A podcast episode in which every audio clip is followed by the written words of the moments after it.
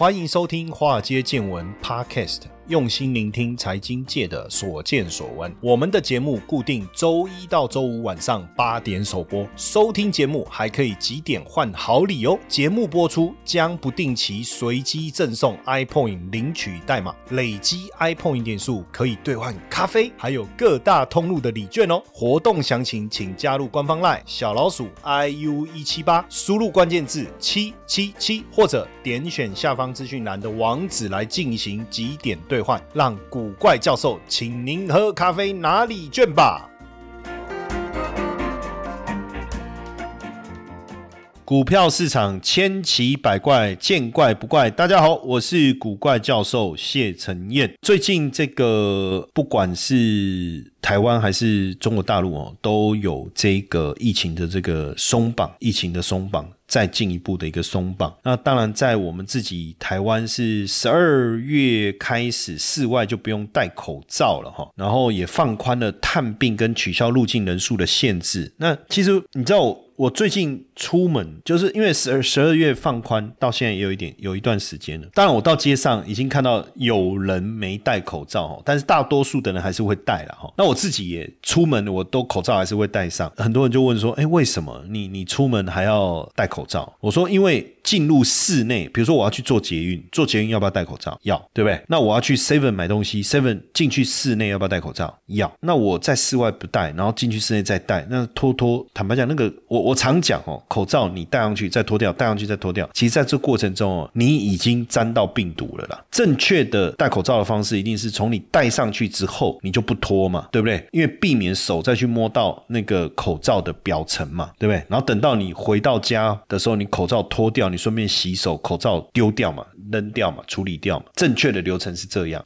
可是其实像像像我们现在出门哦，我的口罩戴上，对不对？做捷运做做做，然后到了我要去录影嘛，到了这个摄影棚是不用戴啦，然后我就把它拿出来，然后放在哪里就丢在包包里面，然后录完影，对不对？进入到公共空间还是要戴口罩啊，然后再把口罩戴上去，然后再出门再出去，然后到了车上脱掉，然后就丢在旁边，然后要下车了，哎，下车现在不用戴，然后就把口罩放在塞在。口袋里不是这过程中，你的口罩的表面其实那个病毒也不知道不知道不知道都已经扩散到哪里去了嘛，对不对？所以所以其实我觉得应该慢慢的会变成就是说，就我觉得我们其实都在做一个错误的示范呐。正确的戴口罩的方式应该不是这样了哈，甚至就是说你口罩脱下来，你要有特定的一个放置的一个一个包装嘛，避免这个沾染到其他的地方。当然现在主要也是疫情整个趋缓了啦哈，那确诊的人数。也持续的一个下滑，那所以才有这样的一个呃松绑。那包括取消入境人数的一个限制这件事情，其实是一个更重要。哦那你看哦，到十二月一号哦就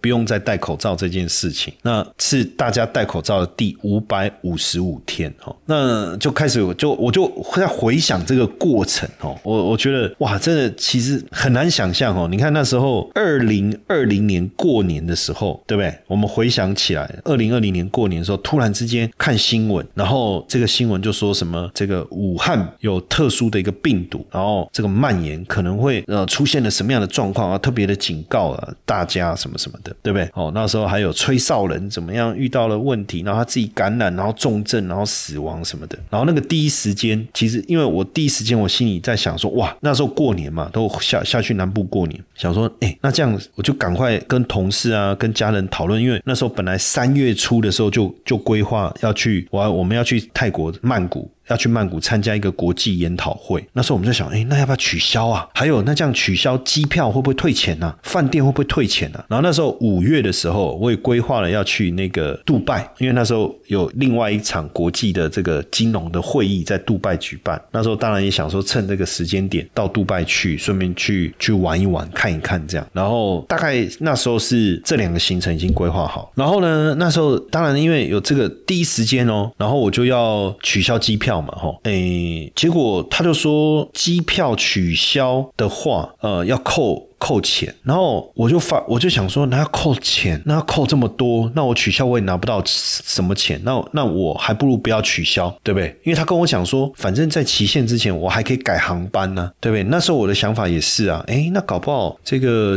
两三个月。就就就结束了。哦，那到时候改航班，那因为那个研讨会那时候的想法是，也是说暂时取消会延后嘛，因为因为那个研讨会我们也是要买门票啊，那他所以他就没有说门票不退，到时候延后如何这样？好，那我想说也 OK，可是因为研讨会要延后延到什么时候不知道啊，那饭店可以退，我们就退掉了。哎，结果后来就越来越严重，我不知道大家有没有印象？他说越来越严重，国外啊哈越来越严重以后，那当然航空公司就呃政府的相关的规定，那所以他们就主动说要退嘛，那主动说要退就可以退钱。我那时候想说，哎，还蛮 OK 的嘛。那因为五月份的那个行程一开始就退掉，所以就有都有拿到，陆陆续续拿到退款。所以我们那一波算是比较幸运，就是说那时候订的那个钱大家都有拿回来。但是像呃有一些朋友他们订的旅游行程，当时我记我记得也是很乱，就有的旅行社说不能退啊，钱已经缴了。哦，那有的旅行社又可以退，反正就很乱了。我觉得那个时候，可是那时候基本上也不会觉得有什么问题，就很像。SARS 对不对？那时候我们在录影，在上节目的时候，我们在谈这个，好比 SARS，哇！结果没想到越来越严重。那时候已经开始有人在讲说，会不会很像西班牙当时的西班牙流感？那时候全球是蔓延。那时候我们都想说，哇，不至于吧？那因为。因为我原本在二零疫情之前，其实我们都在我都在跑香港、跑新加坡、跑马来西亚，我们在做国际市场的这个生意嘛，金融市场的这种教育训练也好啊，吼，然后国际金融市场的串接啊，我们都在做这一方面的事情。而且那时候我我的主轴有蛮大部分是在香港的，所以那时候就哎怎么办？那时候还没想到整个业务都会停掉。其实我跟各位讲，坦白讲，后来我们的香港公司就停摆了。当时在做的这些国际。业务就归零了，那时候在做，就就就这样归零了哦。那当然就变成当时就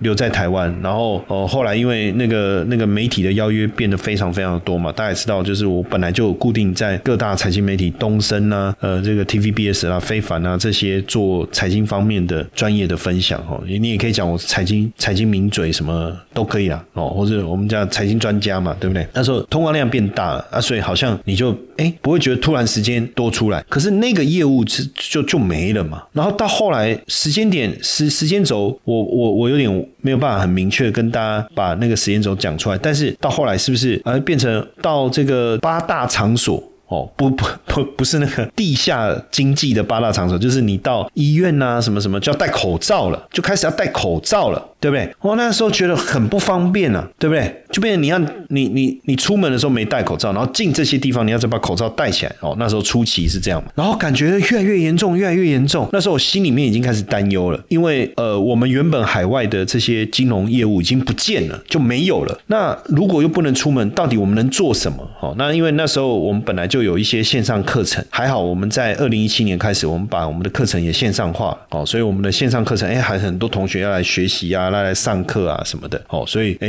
呃，至少有一部分的这个业务还在进行当中，哎，但是感觉好像，哎，好像就大家开始不太不敢外出，因为什么？那时候一直我们一直在观察，就是什么社区感染这件事情哦，那一旦社区感染要封城了，我觉得这件事情对我来讲就很可怕了。为什么？因为那时候电视台在说要帮我们申请那个就是。工作证哦，就是说我们才能够就特殊情况，就是我们还可以出门，你还可以做捷运，或是你可以透过开车车的方式到达工作地点，因为它有可能不能不能移动，就是你可以在台北那时候不是说封城，就你可以在台北市移动，但是你不能离开台北市。那时候还是说双北之类的，有没有？那这样很麻烦，你你那你可能比如说呃那时候比如说在民事录影，它是在林口，那我可不可以上交流道？我可不可以进入到？这个领口，哇，那时候就开始担心啊，因为电视台也开始说，哎。那帮我们申请工作证，还好，后来这个事情是没有发生了。那因为我们高雄还有公司，我想说，哇，那也不能下去。可是其实到后来，其实你就我不知道大家有没有注意，就是这种现场活动都停办。然后我记得有一段时间，其实朋友就找吃饭嘛，就就说这个也不算宴客，就是说他们请吃饭。那时候我都在想说，吃完饭了，吃饭那时候还没有没有要求说餐厅不能内用嘛，那时候还没有的时候啊，请吃饭啊什么的。可是他们就说，哎，要不要等一下再去唱个歌啊？然后然后干嘛？干嘛，那个我就不敢去了，我已经开始就不敢去了。然后到后来，你看整个整个哇，禁止室室内这个饮食用餐，然后到整个整个过程，其实这一段怎么熬过来，我我其实想一想，我都觉得很不容易啊。很不容易啊！你看这个时间，二零二零、二零二一哦，二零二二。虽然说二零二没有整年，可是坦白讲，你从这整个事情从发生到现在整个松绑，其实快三年呢，真的快三年，很不容易啊！我觉得很不容易。那现在当然室内搭车，你还是要全程戴口罩。不过在室呃，在现在在室内空间哦，比如说呃车厢啊，你全程戴口罩。但是你运动、拍照哦，或者是自己开车，还是直播录影，或者是在呃水域活动，或是外出有饮食需求，这六大情况可以不用戴口罩。那室外的定义是什么？很清楚哦，就是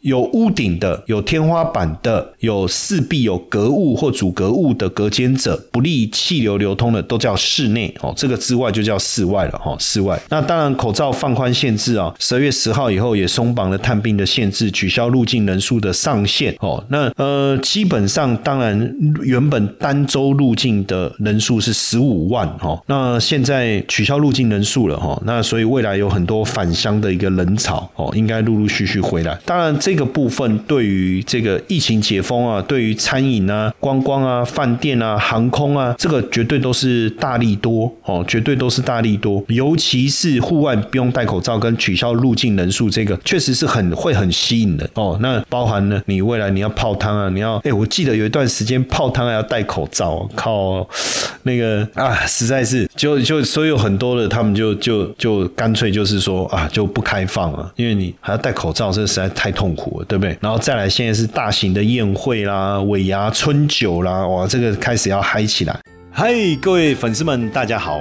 哎，我即将开办一门六周高效学习美股策略的课程，不管你是美股新手还是投资小白，都很适合来上课哦。课程正在火速筹备中，十二月中我会先开一堂免费试听直播课，仅此一场，错过可惜。如果想赶快卡位，加入官方 LINE 小老鼠 iu 一七八，输入关键字六 us 或点击资讯栏连接。卡位。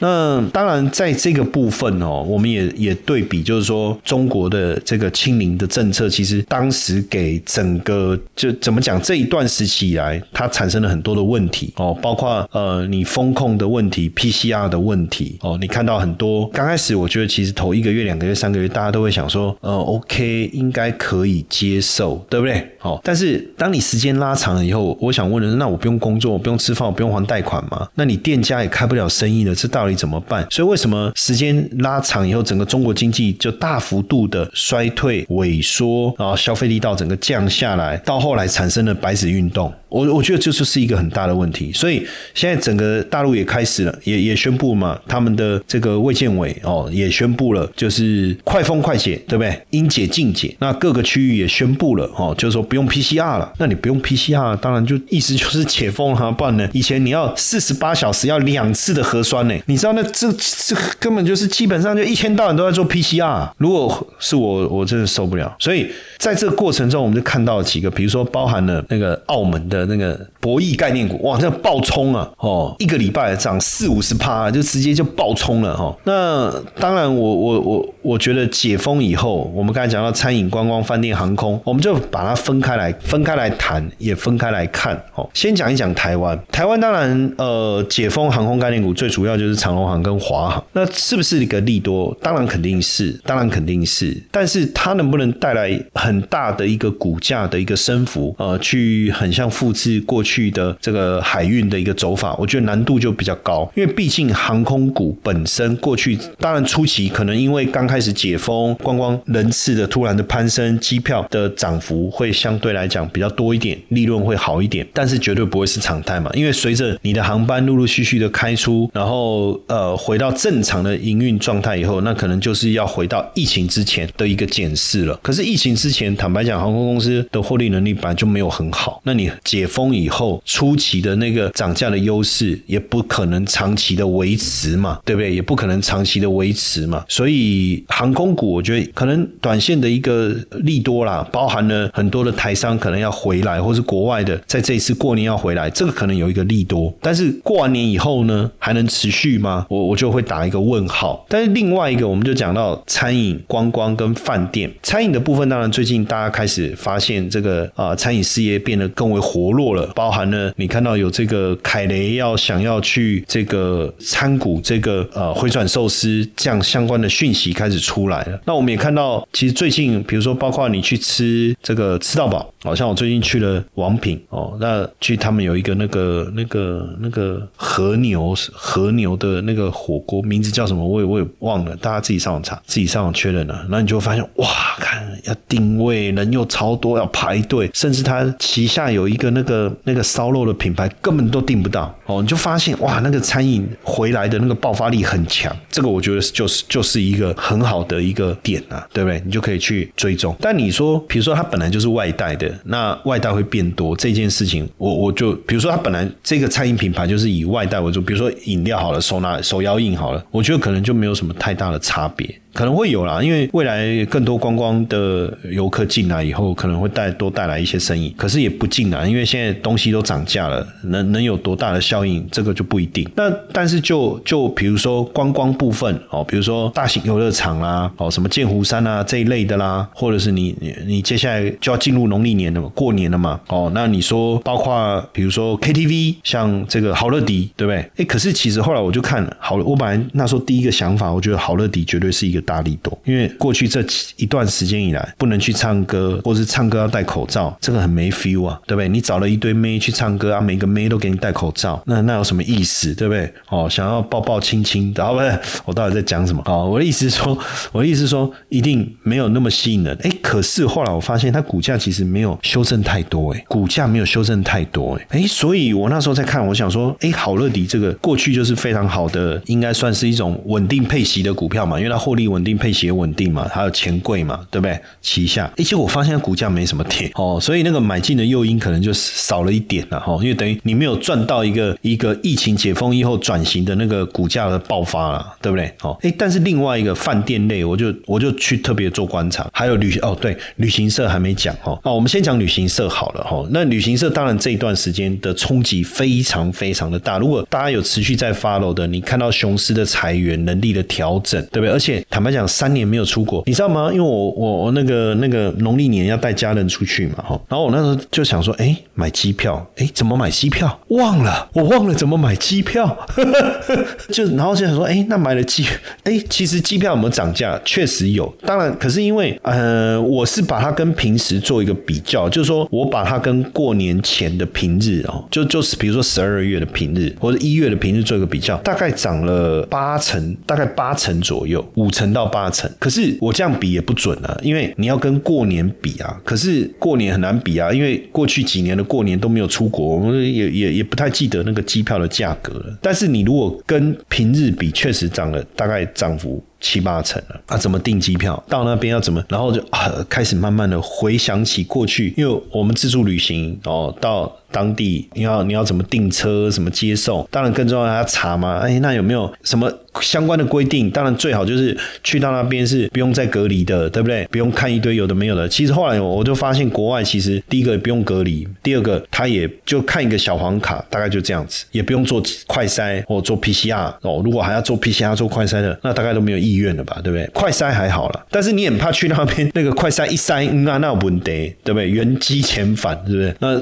现在。都取消了哦，就很很很松绑了，整个都松绑，所以旅行社的部分的机会就开始起来了嘛。对不对？因为开始不管是规划出国旅游哦，自由行等等。那现在我觉得对于呃我们要出国旅游来讲，大家可能比较不太像过去，就是很想要走一个很随性的自由行，或是几加酒，因为你你可能很多相关于当地的一些规定，可能需要仰赖旅行社帮你整理或收集，甚至你希望还是会担心难易的问题，因为确实有朋友这段时期出国去哦，那那当然他也是很很正常，就是说他也没有特别要做什么筛检什么这些都没有你，可是回来确实还是就确诊，所以大家可能还是会担心啊。那这个部分是不是可以有一个比较高规格的安排什么等等的哈？那也就让我回想到当那时候，哎，真的有有钱就是任性哎！你记不记得那时候要打疫苗，然后还有那种去关岛的疫苗团，就是你去关岛，然后也不能出去玩，可是就在那边住，然后是打疫打疫苗，就还是有人去。还有博流的泡泡泡团，我还要去美国的打疫苗的团啊！所以你看这这这一段时期真的发生了很多过去我们没有想到会发生的事情，对不对？那再来讲到饭店的部分，饭店的部分当然纯观光饭店啊，比如说资本温泉这一类的，这个云品啊这一类的哦，以观光为主的，其实以观光为主的已经有一波回升了嘛。因为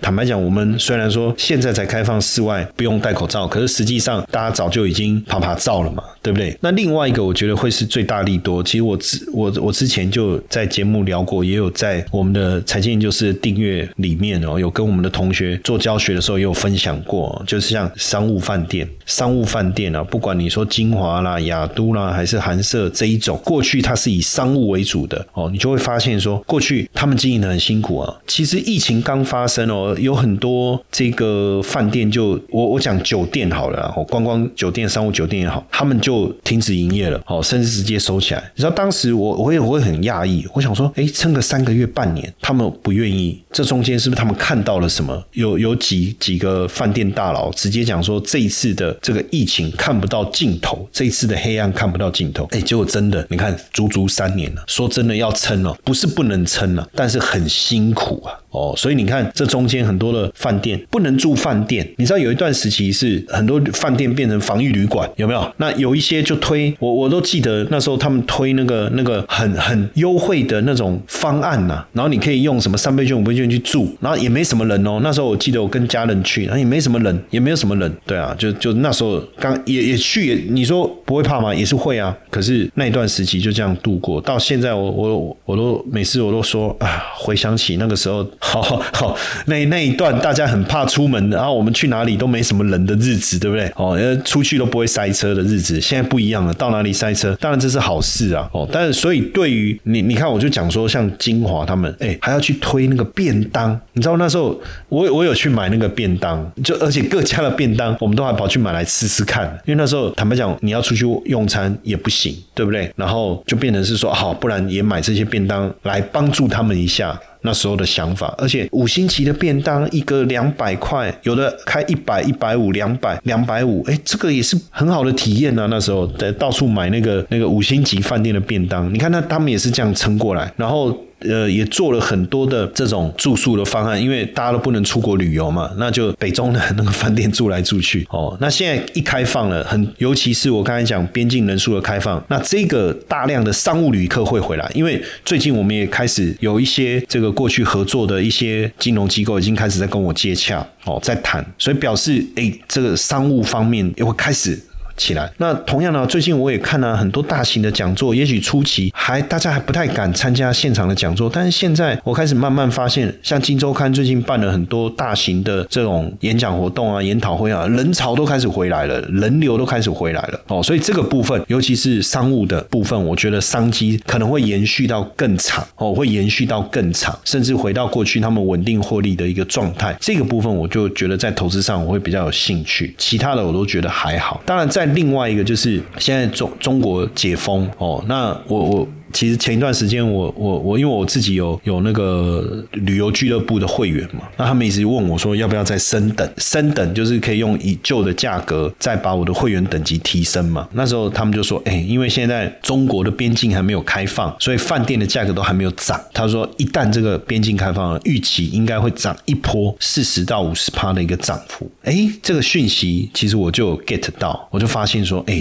其实所以你看哦，现在这个解封第一时间。冲出去的股票是什么？旅游平台啊，西城啊这种啊，旅游平台啊，饭店概念啊，观光景区，可是人都还没去，人都还没去，那这些股票就开始涨了，对不对？然后像博弈概念股，哎，澳门开放了吗？已经可以去赌了吗？还没啊，股票已经先冲在前面了，这就是效应了，这就是效应了。所以肯定啊，就是说接下来，我我我觉得，你看哦，像比如说，写比如说像那个万豪。酒店啊，希尔顿酒店，你注意看这波疫情，他们撑撑过嘞，撑过嘞。那所以未来当这个完全解封以后，那他们的生意开始回到正常以后，你回头来看，你就会发现，哇，这段时期股票这么便宜，我们是不是错过了什么？你就会想说，是不是错过了什么，对不对？然后像那个那个那个那个博弈概念。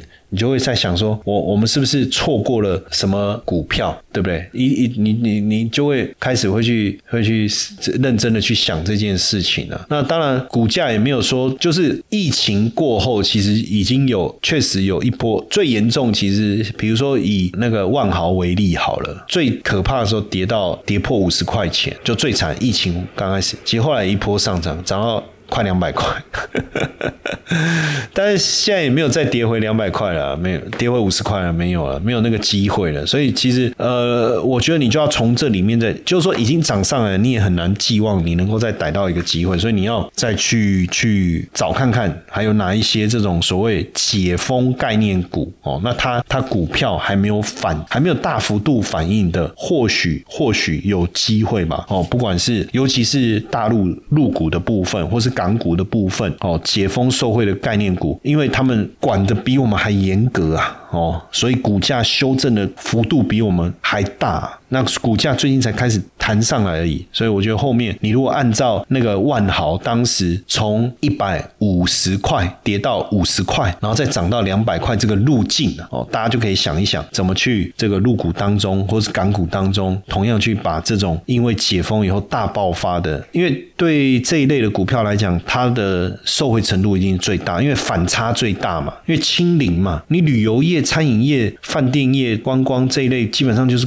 就是零啊，不止零啊，不止被清零啊，对不对？是真的清零就倒了嘛？不止没有游客，工整个都倒，所以业者变少了，分饼的人变多了，那饼一下子冲出来啊，所以那个未来的那个爆发力也是会很强的哈。所以这个部分呢，大家也可以仔细再去思考思考，好不好？随着最后一个最严格控管疫情的国家的解封，那是不是我们将迎来一个疫情以后的新的解封大爆发的一个投资机？机会呢？想一想，我也不想。我我认为应该是啊，哈，应该是好。所以光那个博弈概念股，哎，一个礼拜可以涨快五十趴，哎，就喊了呢，几年百年呢。哦，所以你们那个喷发的力道会很强，好不好？大家也有兴趣的话，也也也在好好的这个 survey 一下。